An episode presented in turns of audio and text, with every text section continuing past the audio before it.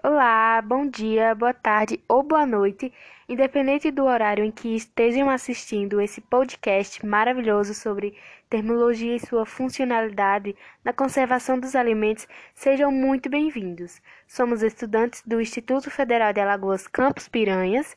Eu sou a Andresa Alexandre Vieira e eu sou a André Alexandre Vieira. Somos do segundo ano vespertino do curso de Agroindústria. Bom, o estudo do calor, suas formas de propagação e fenômenos ligados à sua transmissão são conhecidos pelo homem há muito tempo. Durante longo período, o homem lidou de forma empírica ao observar o fenômeno, como a dilatação ou absorção do calor. Utilizavam por meio de tentativa e erro. Com a Revolução Industrial, começaram a usar máquinas térmicas para substituir a força animal ou humana em tarefas como tear, as locomotivas no lugar dos cavalos, levando os cientistas da época a pensar e repensar em teorias que explicassem e principalmente conduzirem é, a uma aplicação tecnológica que rendesse mais lucros. É, hoje, o estudo do calor nos rendeu aplicações práticas como uma geladeira, microondas, placas coletivas de energia solar, chocadeiras, entre os aparatos tecnológicos simples ou complexos. Bom, a termologia ela foi criada por três cientistas. O Galileu, que foi por volta de 1592, o Santório, que foi por, por volta de 1612, e o Bacon, o Bacon, que foi por volta de 1620, e o Torricelli, que foi por volta de 1672.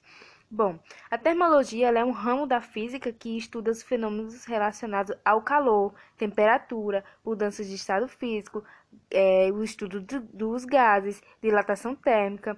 A termologia ela pode ser dividida em três partes. A termometria, que é responsável por estudar a temperatura em escalas termométricas, como o Celsius, o Fahrenheit e o Kelvin. A colometria, que é a área em que estuda as trocas do calor entre corpos, e a termodinâmica, estudadas as relações entre calor, energia e trabalho por meio das leis termodinâmicas.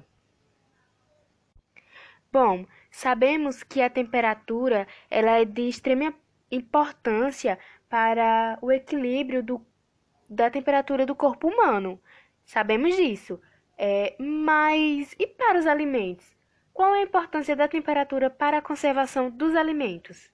Respondendo à pergunta, ela é justamente é, importante para a conservação dos alimentos, para conservar o alimento. Bom, o principal motivo para manter os alimentos em temperatura mais baixas e, o, e mais baixa e o aumento da sua conservação, é, algum deles, diante de climas mais quentes ou até mesmo em temperatura ambiente, acaba se deteriorando e favorecendo a proliferação de bactérias e, como consequência, ficando podre. Antigamente, bem antes, é, não existia geladeira e a conservação dos alimentos eram feitas da seguinte forma: simplesmente usando o sal, isso mesmo. Outra forma era através da secagem, ou, ou mantida em, be em bebida em uma mistura de sangue com sal. Outra técnica que eles tinham era a construção de câmaras subterrâneas, mantendo elas frias para uma boa conservação. Ao colocá-los em temperaturas mais baixas, ocorre o bloqueio parcial ou total dos agentes responsáveis pela alteração dos alimentos. Por isso, a temperatura é tão importante para a conservação do alimento. Hoje em dia, o mundo está muito evoluído e temos as geladeiras que conservam muito bem os alimentos. Graças à grande tecnologia, temos esse privilégio incrivelmente. Legal que nos faz conservar os alimentos muito bem.